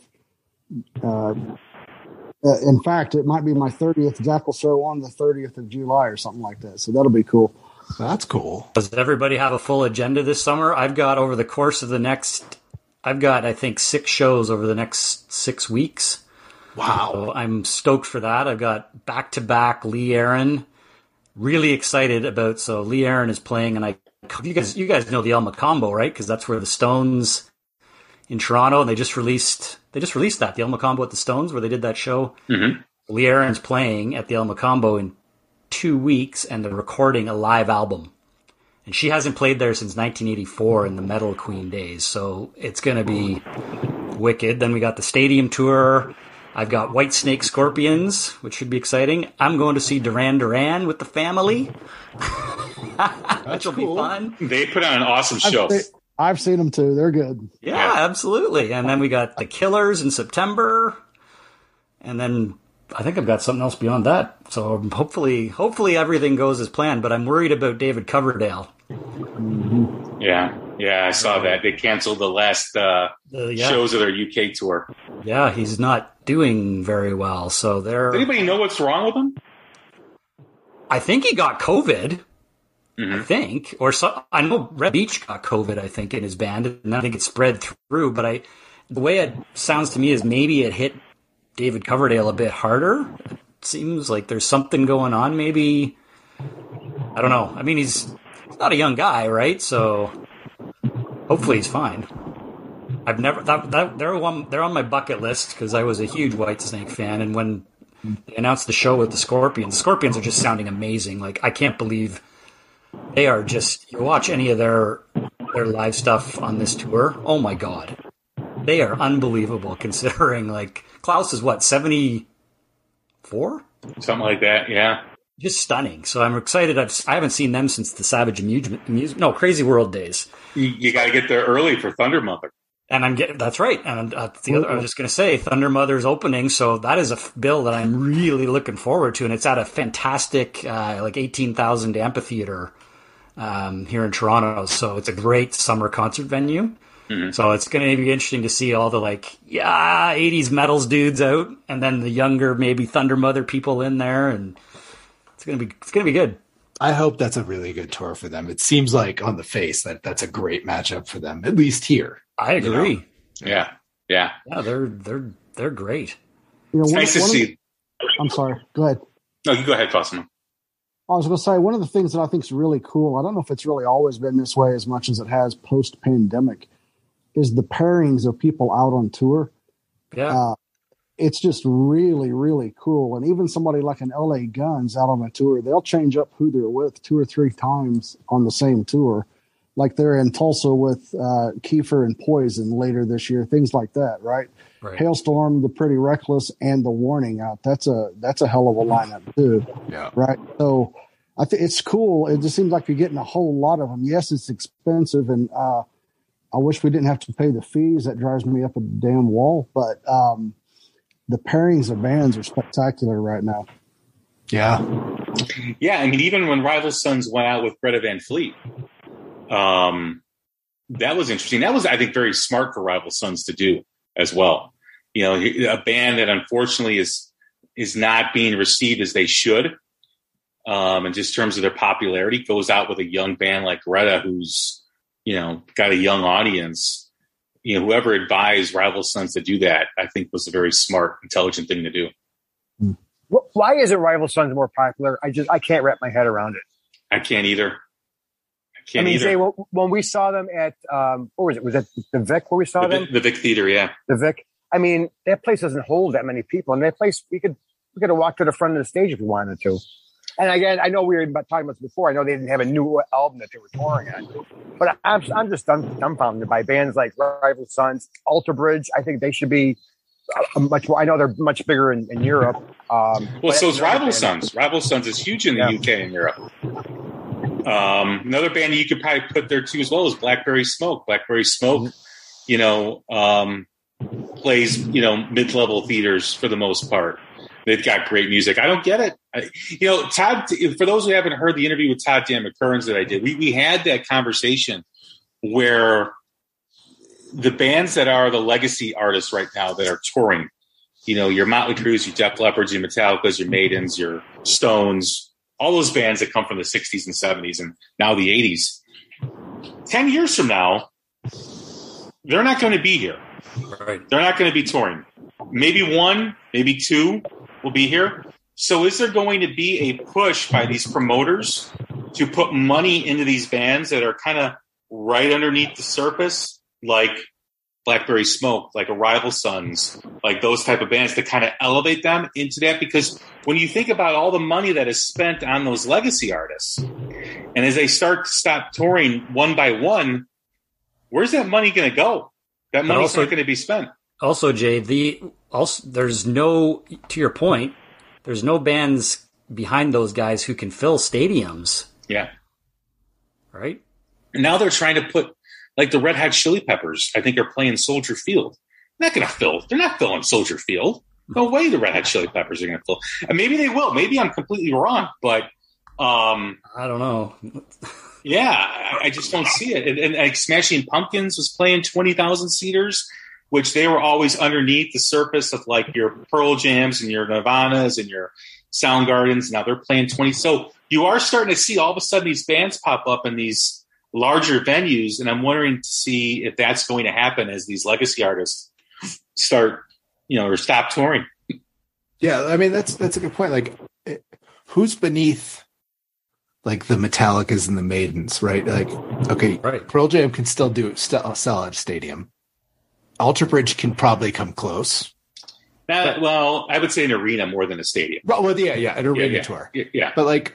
I'm sure I'm missing a couple, but like, there's not many, right?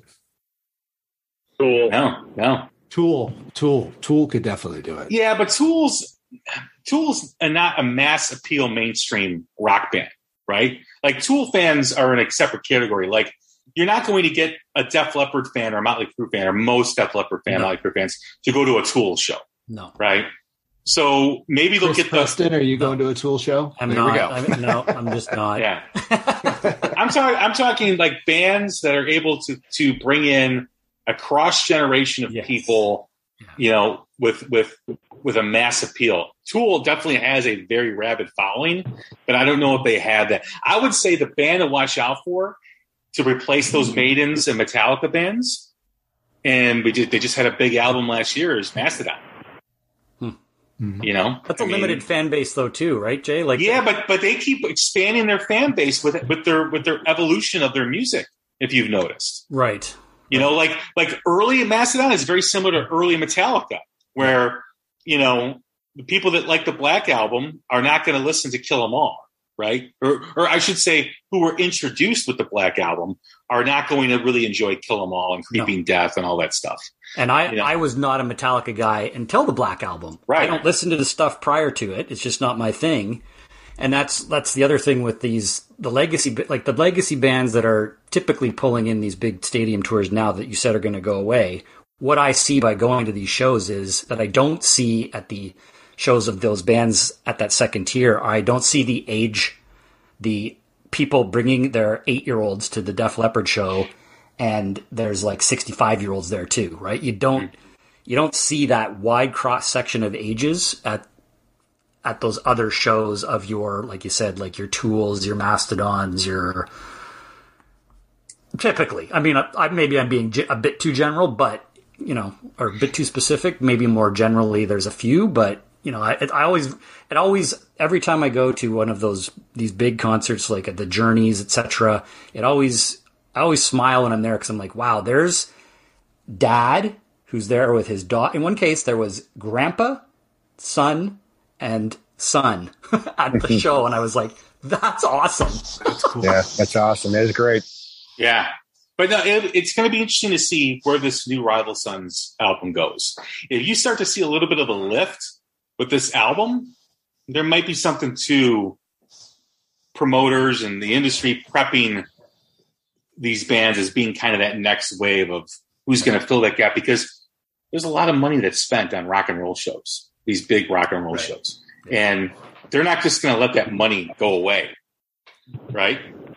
You know what I mean? So, I mean, but if you've actually seen the needle kind of move with Mastodon over the last couple of albums, you know, you're starting to see them be more accepted by mainstream. They see their music changing a lot.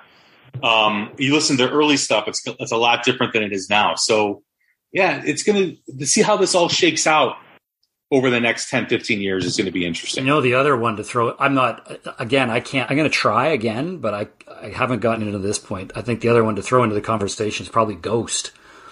Yeah, I was thinking Ghost and Alice in Chains, yeah. Right? Because Ghost is, you know, they've – especially I guess with this last album has really gone more – mainstream and is garnering some pretty, you know, they could be at the level of arena type sellouts, right?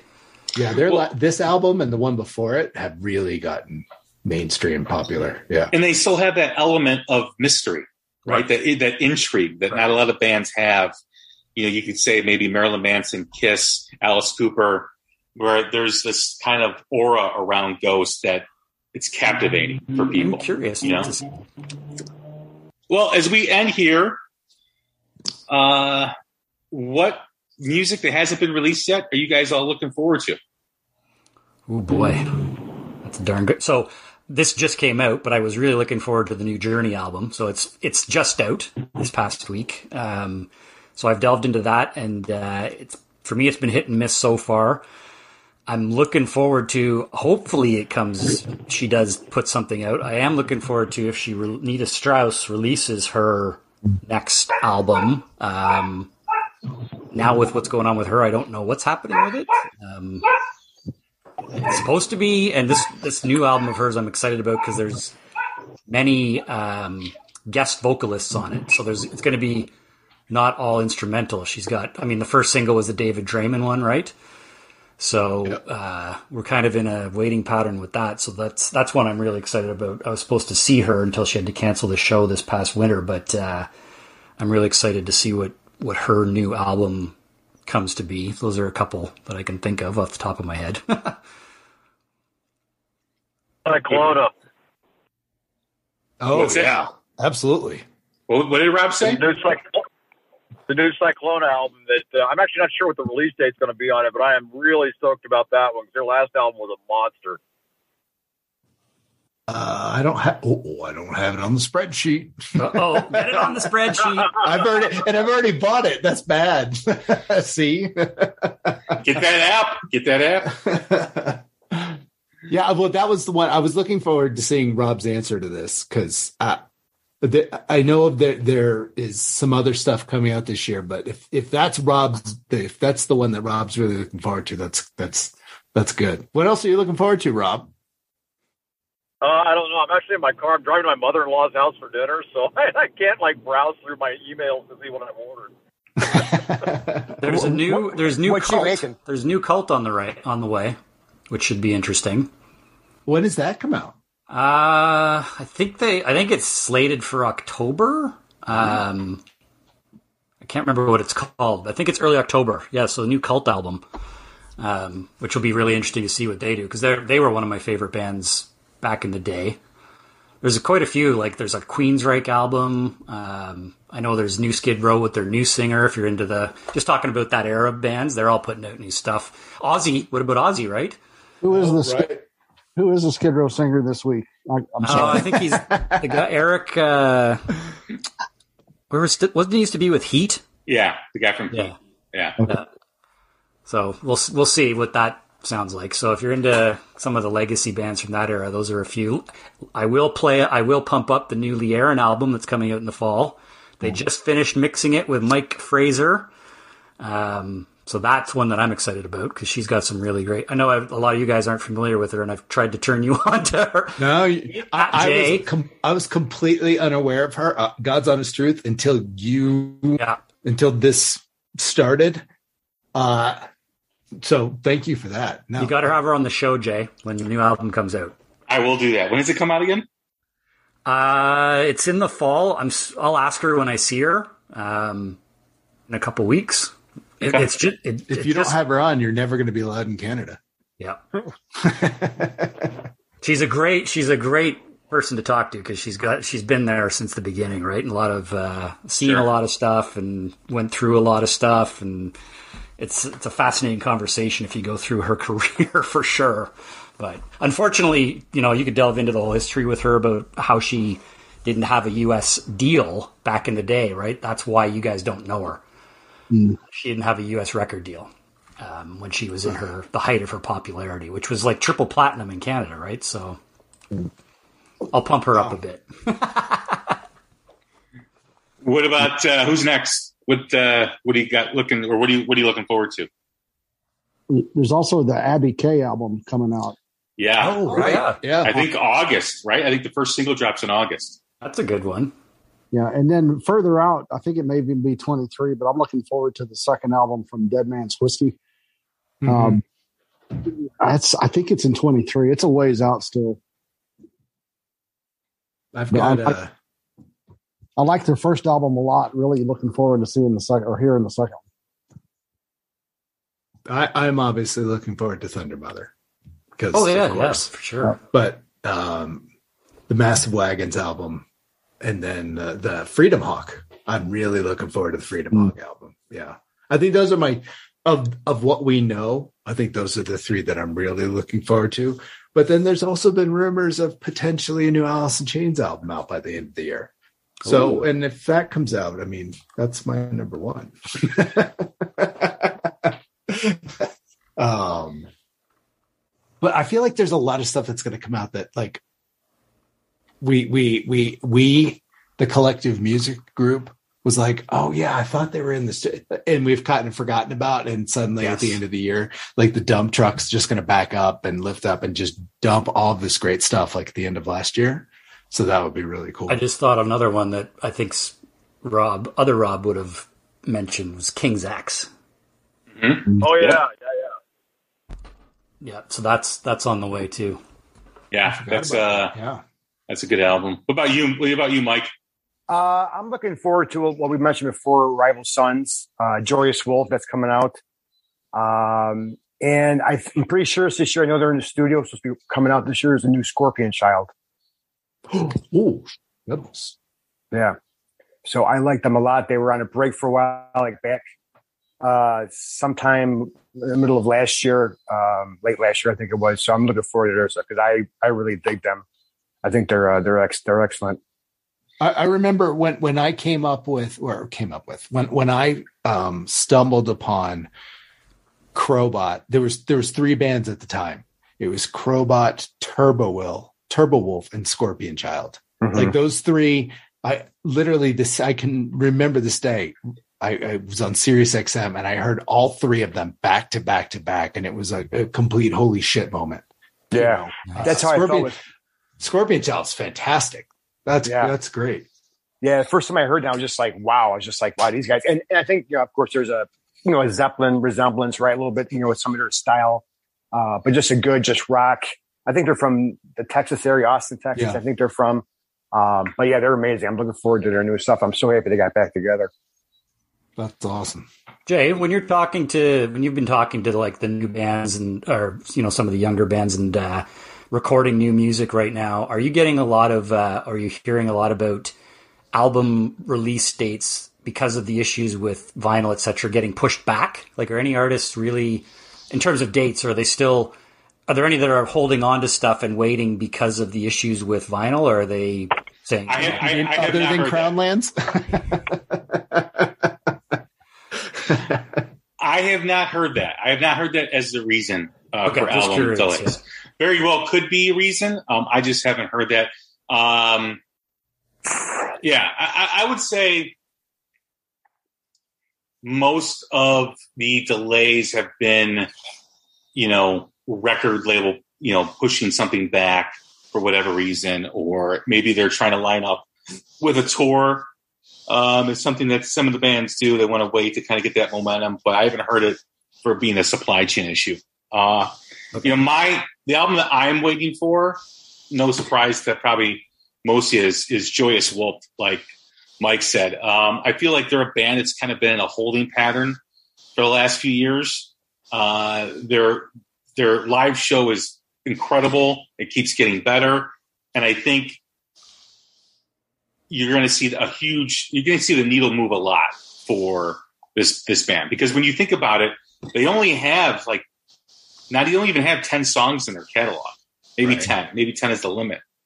So to really kind of have any success over the last 4 years, 10 songs, that's kind of hard to do in this day and age. So I think once this album comes out, I think you're really going to see a lot of momentum shift their way, which I hope it does because I think they deserve it because they work extremely hard at what they do. I'm looking forward to the Thunder Mother album, Rival Sons, and love Tyler Bryant. Can't wait for his new album out. Oh, yeah. And the new Cold Stairs too, as well. Yeah. And I think, and like, you know, Fossilman said for 2023, I think in 2023, we get a new Black Smoke Trigger album. And that has me super excited. And we will be getting a new Winery Dogs album in the first quarter of 2023. Oh. Yeah. Very nice. And speaking of Winery Dogs, have you postponed your surgery yet so you can see Kotzen? I have not. I have certainly not done that. Damn you. I'm telling you. What's one more day or one more week on your bone-on-bone knee? Go see Kotzen. Go enjoy it. Yeah, get a shot before you go and you're fine. Right. I am telling you. Yeah, he's coming here next month, Jay. He's coming to the Arcata. Arcata, yeah. August 21st. 21st, yep. I'll be there. So I noticed for the show in Denver, it's Richie Kotzen and special guests. Is it the same way in Chicago? Like, because I can't fathom that Denver is home to any special guests. Well, I know, I know he's playing with John Corabi in Nashville. Oh, that's cool. So I don't know what that means. The other dates are going to be with Corabi. I have no idea. Okay. Real quick mention, another album I'm looking forward to is Tuck Smith. I'm looking forward to that too as well. I love Tuck Smith. Tuck Smith is definitely, he'll have a new album out, and I think Butch Walker's going to have a new album out, third, fourth quarter. Wow. So damn time. Come on. Yeah. And new Larkin Poe too as well. Yep. That's on my list. I got that bought. Damn it. Wow. It's going to be a busy back half of the year. Holy yeah, damn. It will be. It really will be. Is. I'm going to rely heavily on you guys to just keep feeding it to me then. Yeah. Right. Yeah. Well, hey, everyone. Thank you very much for doing this episode. I wish more of us could have been on, but like I said, logistically, it's always hard to plan these things when you've got a lot of people. Just kind of want to run the names off of who's in the Groove Council for those listening. Robin the Hood, the lead council member of the Groove Council, who just got a live on-air mail call, which we've never had that before. Cindy Taylor, host of the Metal from the Inside, as well as a contributor to Brave Words and also host at 93.3 WMMR out in Philadelphia. So check her out. She's awesome. I just had her on. We did the Rat Legacy. She's a great guest as well. The Youth Rocks, my son, the youngest member of the Groove Council by a large number. Well, no, I shouldn't say, because Sydney is in her early 20s. Yeah, Sydney's young. Yeah, and so is Jade. So we'll get to Jade here shortly. Chris Corradetti, my partner in crime on the annual record reviews and quarterly record reviews. Chris Preston, the legendary Chris Preston on Mighty Rock and Roll Heaven. Always a great guest as well. Turbo, the fuzz rock, the stone rock president of the Groove Council. Jade Alicia, who just started her PR group. So she's a great advocate for music. Skylab, the resident audio professor, who's an incredible guest, incredible dude. Always like seeing him at a show. Anna Stella, the rock journalist out in the UK. She's always busy. She's always got her hands doing something and involved in something. So continued, good luck to her. Paige Gregory, awesome. Paige's great. I had the pleasure of having breakfast with her when I went down to Creatures Fest. So it was great to meet her. Terry, TAT 2630, the queen of the playlist here on Twitter. I mean, these playlists, you can circle the earth 4 times and still have about 6 songs left to go. Chris McGowan, USA NA Chris. He's a local here to Chicago. Met him a couple times at shows. Dean Clark, who has the ultimate man cave, known to man, AC/DC, Kiss. I mean, it's like, I wouldn't even say it's like a man cave. Fossil Man's got more museum. Of a man cave. Dean's is more like a museum. Yeah. Mm-hmm. Yeah, Kaz at ELR Rocks, the host of the Heavy Rock Show, and contributed to ERB Radio, Emerging Rock Band Radio. She's awesome. She's very knowledgeable. The It's Rock and Radio podcast. Love those guys. KC, Dan, and Aaron. I had the pleasure of meeting Aaron at the Dead Dead Show last year. Great guys, great podcast. Check that out. New Classic Rock in North America. She has a lot of data on streaming and new bands. And, man, new bands just love that guy. So he's awesome. Check him out, NCRNNA. Christine Eagle, as I mentioned before, no one knows the business of the music business like she does. Follow her at Christy Enigel, E-N-I-G-L.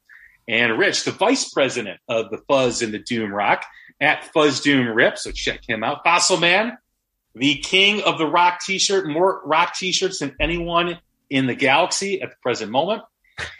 And High Stick Mike, another local here to Chicago. Always great seeing him at shows. And wish we could have had everyone on, but I think we had a pretty good showing. So next time. Next time when we get to 500 or 450 or whatever we do. So, but thank you all for joining. You guys are provide a great distraction talking music. You're all, everyone on the Groove Council is an outstanding human being, outstanding individual. I hope no one goes and embarrasses me after I say that, but I don't think they will. But everyone's just a pleasure to have, and it's nice to live in this day and age with a group of people that come from different backgrounds and different areas. Some are overseas that talk music, have a good time doing it, and never an issue with anyone in the group. And that's a testament to who we are as people, because I think we all just respect each other, and we're all here based on the music, and so it makes it fun. Well said. Diversity and respect. Yeah. It can be done, people. Believe it or not. As long as you don't bring up Limp Bizkit. And on that note, On that note, hey guys, Jay, thank you very much. Jay, congratulations! Yeah, absolutely. Congratulations. Thank you guys. Thank you. 400 and on to the next 400. So I appreciate all your help and can't wait to do it again. I'm Jay Scott. This has been a special episode of the Hook Rocks. Number 400 is in the books. Thanks for tuning in. Thanks for listening. Take care of each other. We'll talk soon. Thanks.